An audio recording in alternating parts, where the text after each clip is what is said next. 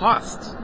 Also hinter den vier Buchstaben weiß ich aus dem Comicforum steckt der Macher hinter Splitter, der Co-Macher, der ganze Macher, der Redner, sagt dir. Der über sehr viele Dinge immer viel zu reden weiß. Ich fange bei dir an. Horst hat fünf Buchstaben, keine vier Buchstaben. Deswegen habe ich vielleicht immer so schlechte Noten in Mathe gehabt. Ja? Gut. Was möchtest du hören? Über Ähm, den Verlag erstmal. Ja, ja, nee, also was jetzt noch interessant ist, jetzt bist du ja nicht gerade äh, der Jüngste, einer der wenigen Menschen hier, die älter sind als ich, glaube ich. Also ich bin ein 61er, Ah, das sind vier Jahre. damit mittlerweile 45 Jahre alt. Und ich bin die, naja, sagen wir mal, die mittlere Generation, was das Comicmachen angeht. Es gab ja so einen 60er, ich nenne ihn einfach mal die Wäschergeneration. Der Hans Rudi.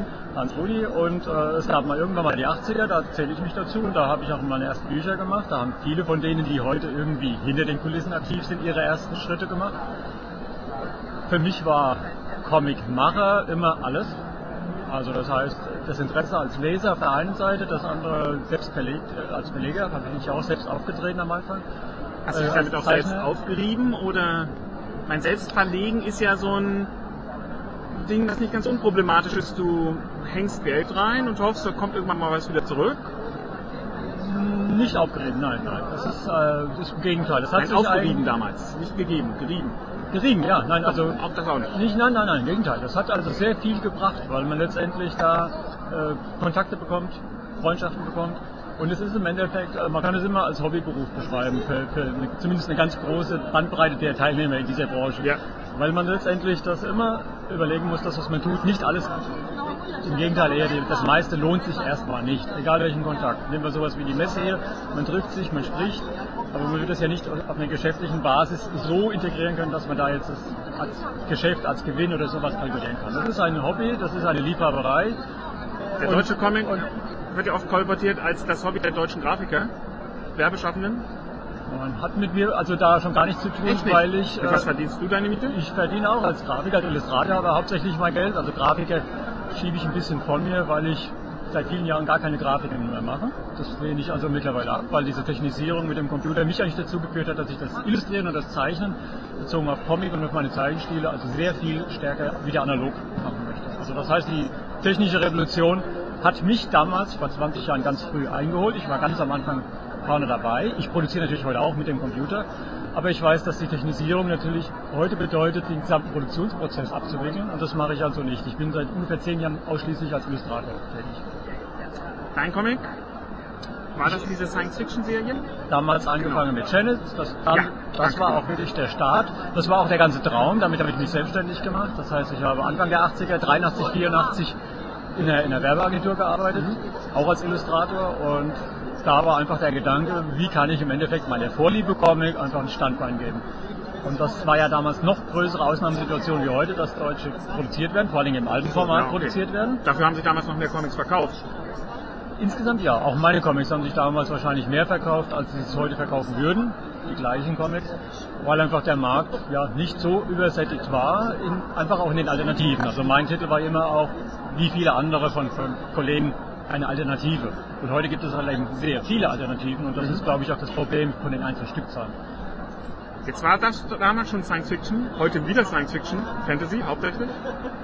Ja, neben dem Comic gibt es einen zweiten Strich, Comic, Strich, Science Fiction und äh, auch was mich persönlich angeht, mehr Science Fiction wie Fantasy. Ja. Aber auf der anderen Seite muss man natürlich sehen, dass Science Fiction Fantasy einfach jetzt als Blase der Interessenten beides integriert.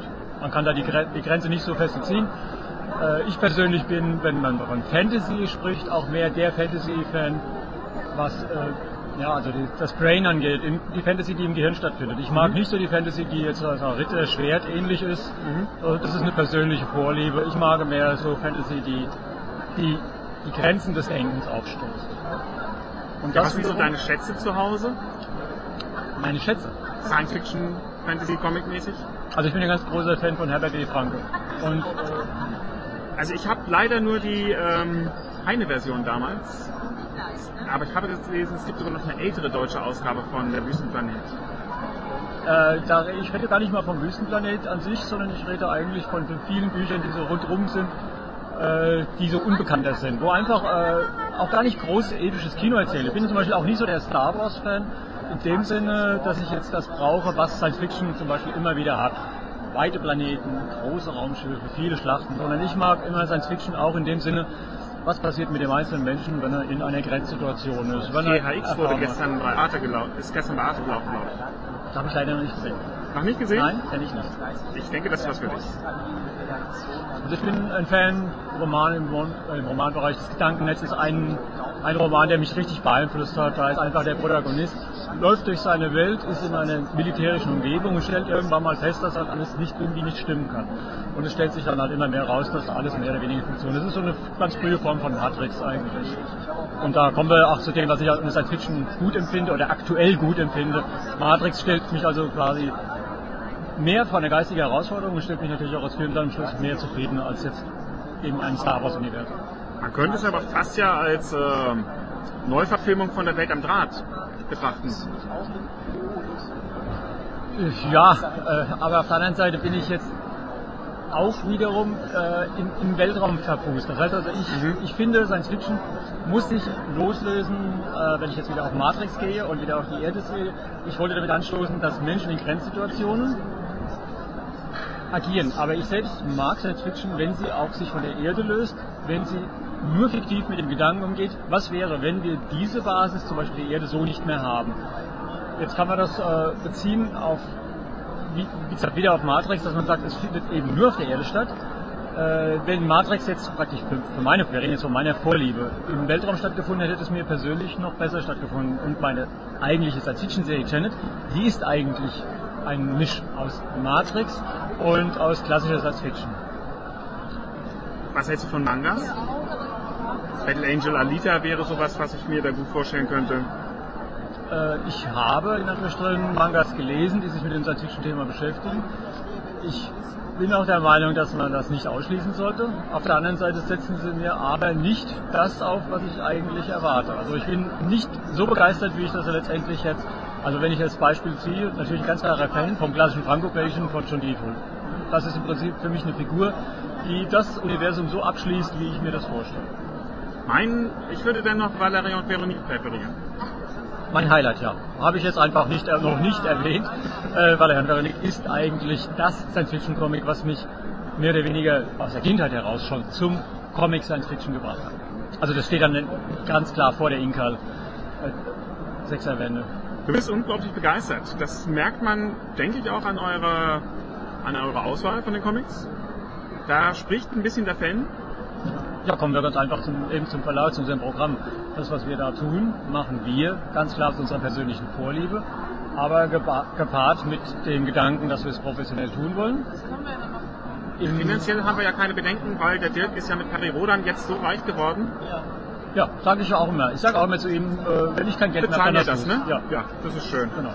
Das, da würde ich mir jetzt erstmal keinen Gedanken machen. Nein, also der, der Markt an sich bestimmt, wo es lang geht. Das wird so sein. Wir werden reagieren, wir werden nach oben, nach unten reagieren, wenn wir sehen, dass unsere projizierten Verkaufszahlen, einfach unsere Titel so oder so nicht funktionieren. Dann werden wir da sehr schnell einfach drüber nachdenken, ob wir das Richtige tun.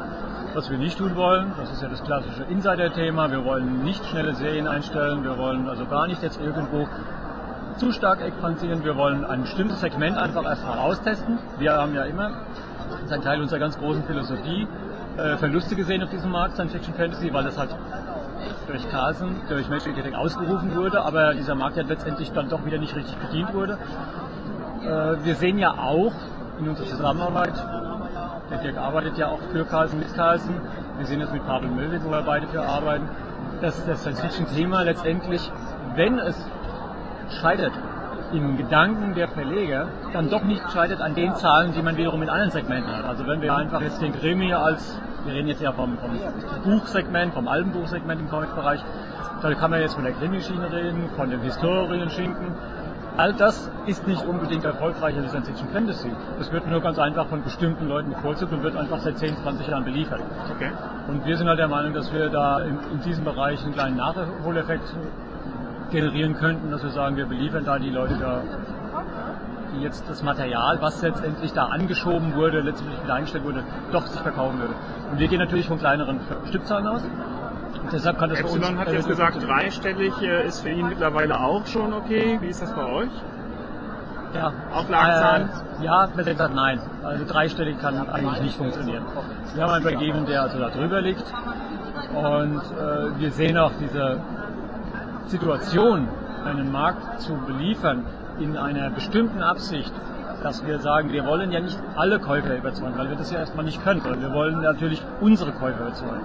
Das heißt, wenn wir eine Stückzahl zwischen 1500 und 2000 erreichen, dann ist die Welt für uns erstmal in Ordnung. Und diese Stückzahl, die würden wir äh, dann auch mit jedem weiteren Kunden so generieren, dass wir fest davon überzeugt, weil wir diesen Kunden natürlich dann im Blickfeld haben. Das heißt, wir haben ganz klar eine Titelauswahl, die sich ganz klar in der Schiene, in der Ausrichtung, in der, in der Liebhaberei befindet, wo man den Kunden, den man gefunden hat, normalerweise nicht verlieren dürfte.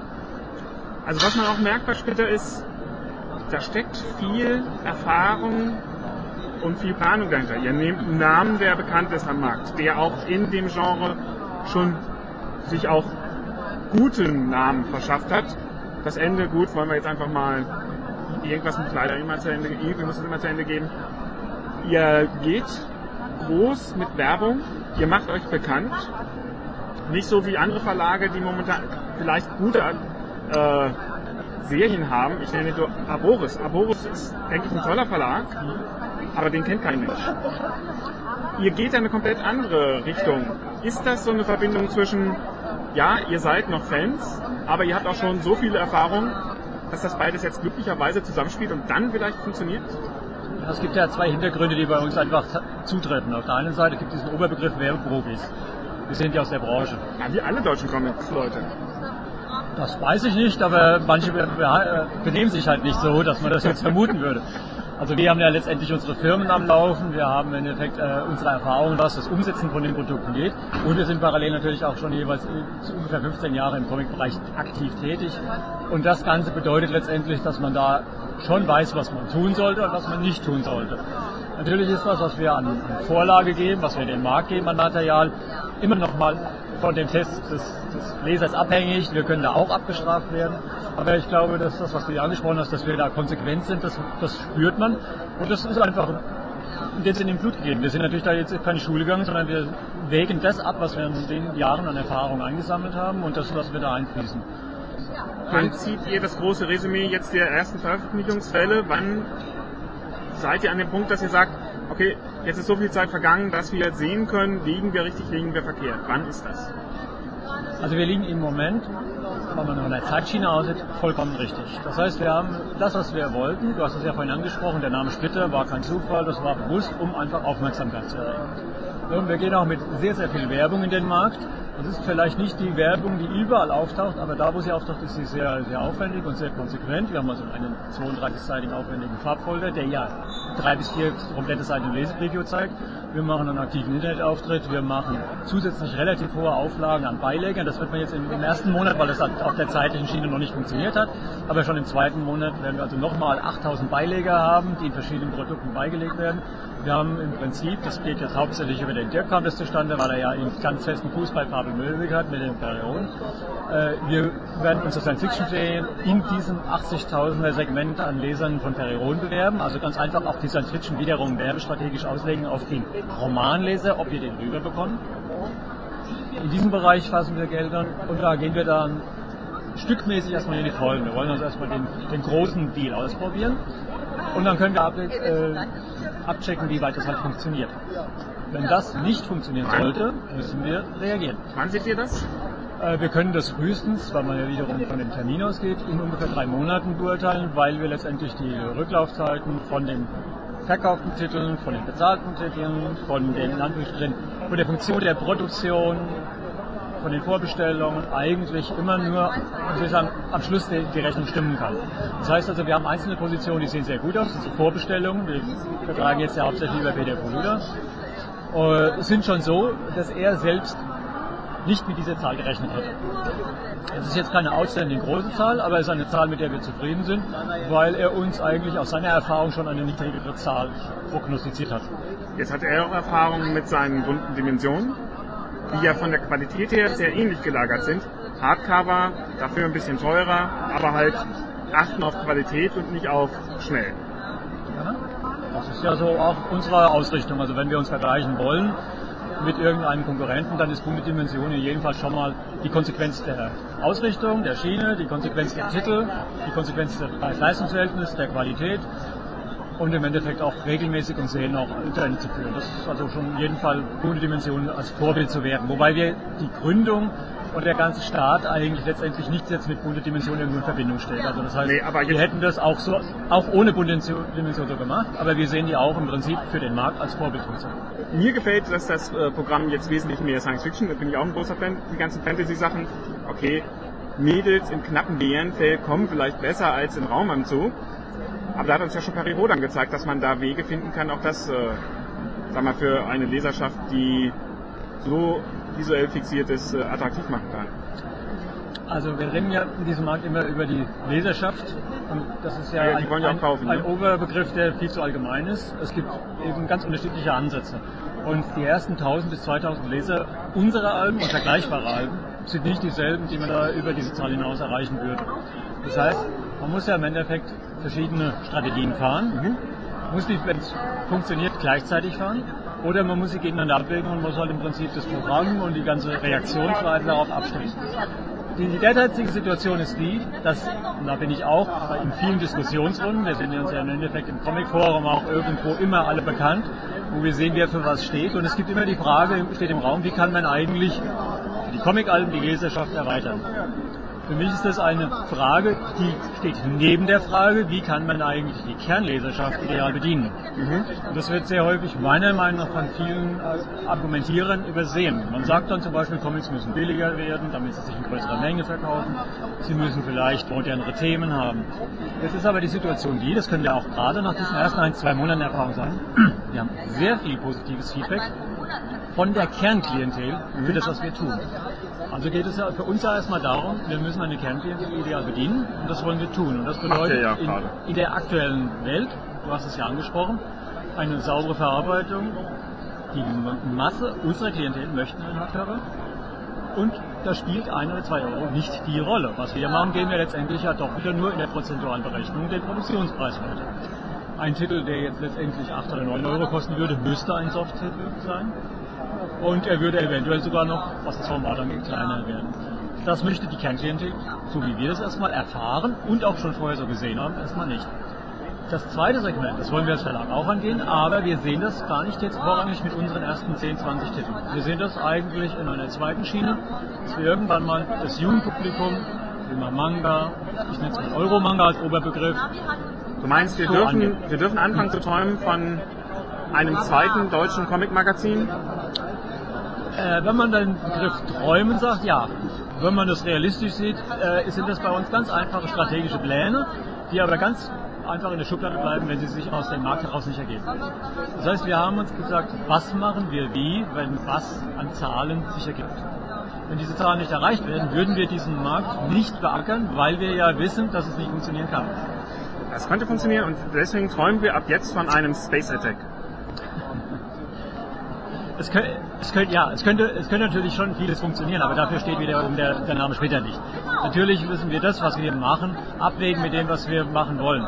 Das heißt, wir werden äh, das Segment nicht jetzt nicht ganz groß kreuz und quer ausweiten, sondern wir werden eine Schiene bedienen, die eventuell im Bereich Softcover liegt, eventuell im Bereich 9 Euro liegt, wir werden einen Bereich machen, der dann trotzdem überwiegend Science Fiction Fantasy bleibt. Und wir würden eventuell, wenn Synergieeffekte sich ergeben, die Sinn machen, auch etwas über ein Magazin haben. Aber das sind auch schon wieder, das sind ja auch schon wieder gleich die Grenzen. Mhm. Wir würden jetzt nicht anfangen und würden einfach so auf Schlag mich eine Humorschiene integrieren nee, oder nee, irgendetwas. Ein Magic Attack war ja damals auch sehr Fantasy-lastig. Das ist ein Vorbild für uns. Wir wissen aber, dass der Magazinmarkt eigentlich äh, sogar schwieriger wie der Albenmarkt ist weil er ja nicht mit diesen 1 oder 2000 Auflagen funktioniert. Das ist die eigentliche ja. Problematik im Magazinbereich. Du musst dann in den Kiosk und da brauchst du dann halt gleich die entsprechende Auflage, genau. entsprechende Vorkosten. Und, genau. und wir wissen ja, wie es letztendlich mit den Magazinen, die das machen, eigentlich läuft. Man steht in der Situation, dass man an bestimmten Stellen einen besonderen Deal machen muss, oder können machen muss, um überhaupt ein Magazin zu etablieren.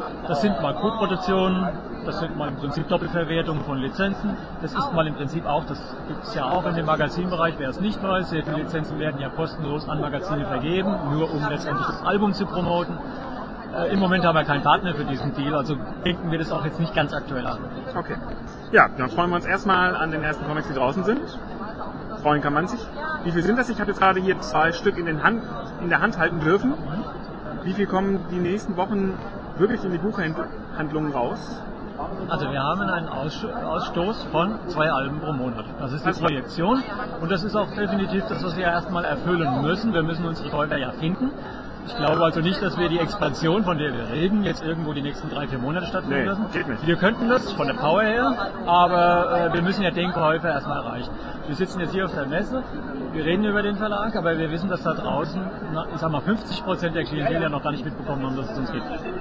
Wenn wir diesen Status erreicht haben, dass wir sagen, unsere Folder sind draußen, unsere ganzen Werbekampagnen sind gelaufen, also lass mal diese zwei, drei Monate rum sein, dann wissen wir auch, ob unsere Reaktion, die wir jetzt reinbekommen, real sind. Ich nehme unsere Vorbestellung einfach symbolisch. Wenn diese Vorbestellungen jetzt auf 50% Wissen beruhen, dann sind wir sogar schon am Break-Even, weil wir dann wissen, dass wir mit diesen 52% ungefähr die gleiche Zweitbestellschiene Ja. bekommen. Aber es gibt ja in diesem Segment jetzt keine Erörterung, keine, keine Marktanalyse und deshalb können wir das nicht sagen. Wenn wir jetzt schon 80% unserer gedachten Klientel erreicht hätten, dann müssen wir schon etwas knapper denken. Nicht knapper im Sinne von das Programm zurückfahren, aber dann können wir diese Expansion halt nicht stattfinden lassen. Und das müssen wir abwarten. Okay. Wir freuen uns auf viele schöne Space-Abenteuer. Wir freuen uns auch. Wir machen die Comics, die wir ja selbst wirklich auch lieben Das hört man glücklicherweise immer mehr und das merkt man, denke ich, auch in der Qualität der Produkte. Es ist ja sogar so, jetzt kommen wir auch nochmal auf das, das Persönliche. Der Dirk und ich, wir wollen ja unsere Serien da auch integrieren. Du hast jetzt auch die Eigenproduktion gar nicht angesprochen. Nein, oh Gott, es tut Ja, mir wirklich oh Gott. leid. Ich habe äh, Schweißperlen der ähm, ja, Betroffenheit nun, Spectrovision. Also es sind zwei Namen, also beziehungsweise zwei, zwei Albenreihen im, in Gedanken, Perioden, beziehungsweise auch in der Arbeit, Perioden, einmal mit Sven Papenbrock Mhm. und im Prinzip mit Dirk und mir als Zeichner, mit Robert Feldhoff. Wie Äh, teilt ihr euch das da auf, das Zeichnen? wir machen im Moment einen Mix. Der, der Dirk macht das Layout, die Charaktere als Bleistift Mhm. und ich mache die Reinzeichnung äh, und die Raumschiffe und das sich die so, Stage, die Bühne und der so Dirk koloriert das wieder. Ah, okay. Ist das so eine amerikanische Arbeitsteilung? Vorzeichnung, Feinzeichnung, Kolorierung? Nicht so statisch, wie es bei den meisten Amerikanern ist, weil Ja. wir uns das von, von Panel zu Panel, von Seite zu Seite ablösen. Wir haben mit diesem, dieser Arbeitsweise ja schon seit drei, vier Jahren Erfahrung, Mhm. weil wir ja schon zusammen an Terry gearbeitet haben.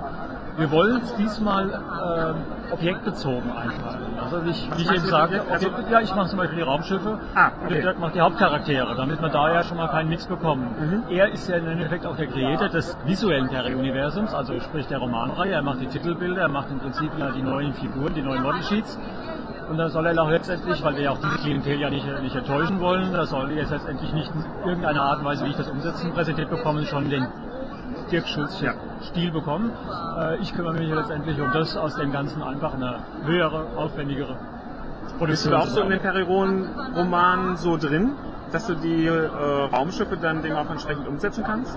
Kennst du dich da so Äh, aus? es gibt ja leider keine direkte professionelle Umsetzung, das ist das Problem. Ja. Äh, wir haben also schon beschlossen, dass wir überhaupt auch an der Aufgabe nicht scheitern dürfen, dass wir einen visuellen Perry überhaupt erst mal kre- kreieren müssen, der vielleicht auch ein Standing hat, der vielleicht über fünf oder zehn Jahre auch mal als der Perry wahrgenommen wird. Weil im Moment ist Perry Roden in der visuellen Welt leider eine Figur, die ja in zehn verschiedenen Arten besetzt ist so richtig. Nicht richtig, also Marketingtechnisch eine Katastrophe. eine Katastrophe.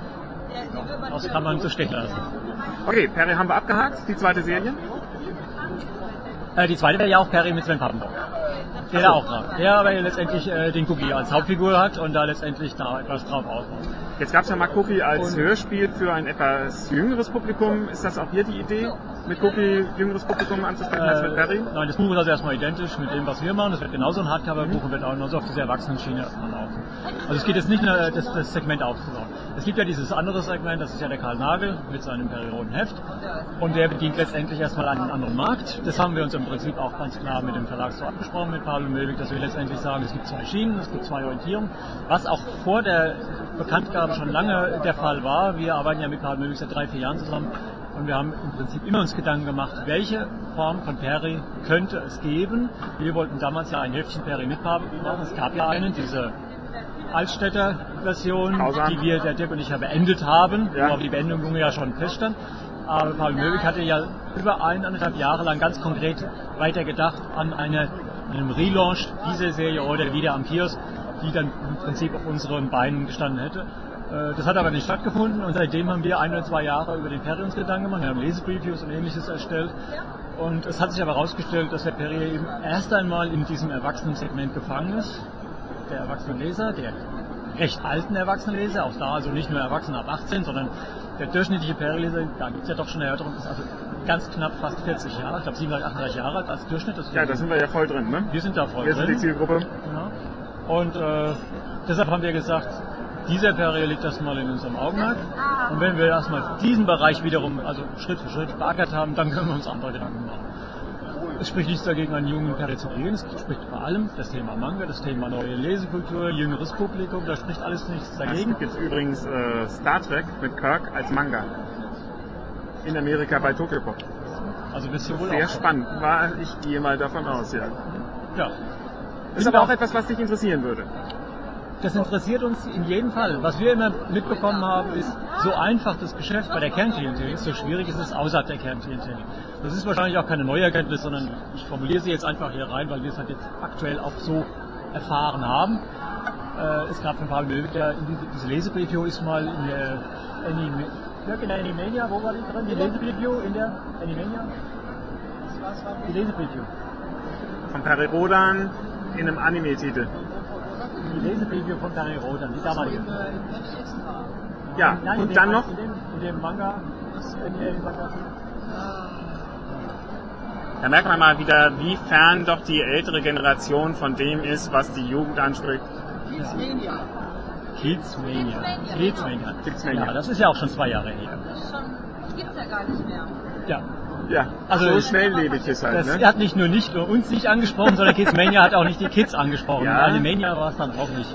Also es ging nur darum, damals wurde letztendlich auch wieder mit Preisausschreiben, mit Umfrage und alles erörtert. Und da war das Ergebnis also sehr ernüchternd. Okay. Und daraus ist letztendlich auch entstanden, dass wir jetzt mehr in Federführung gegangen sind bei diesem Projekt Perry Roden und dann wiederum gesagt haben, jetzt gehen wir doch wieder mehr in, in die Erwachsenenschiene. Okay. Ja. Es bleibt weiterhin ein begeisterter Thomas Träger hier sitzen, der sich auf die Comics freut. Vor allem endlich nimmst wieder. Science-Fiction-Comics in Deutschland. Das ist, äh, denke ich, das Wichtigste hinter dem Namen Splitter momentan. Vielen Dank. Ich freue mich, dass wir mit dem, was wir tun, eine, eine relativ hohe Zahl an begeisterten Zusprüchen haben, weil genau das wollten wir. Wir wollen ja schon mal nicht vom, vom Start weg den Leuten, denen wir speziell was bieten wollen, enttäuschen und der gute Zuspruch gibt uns also einen guten Mut in Zukunft. Also wir sind guter Laune. In einem halben Jahr sprechen wir uns wieder über die Expansionspläne von Splitter. Genau dies machen wir. Okay, danke, ciao.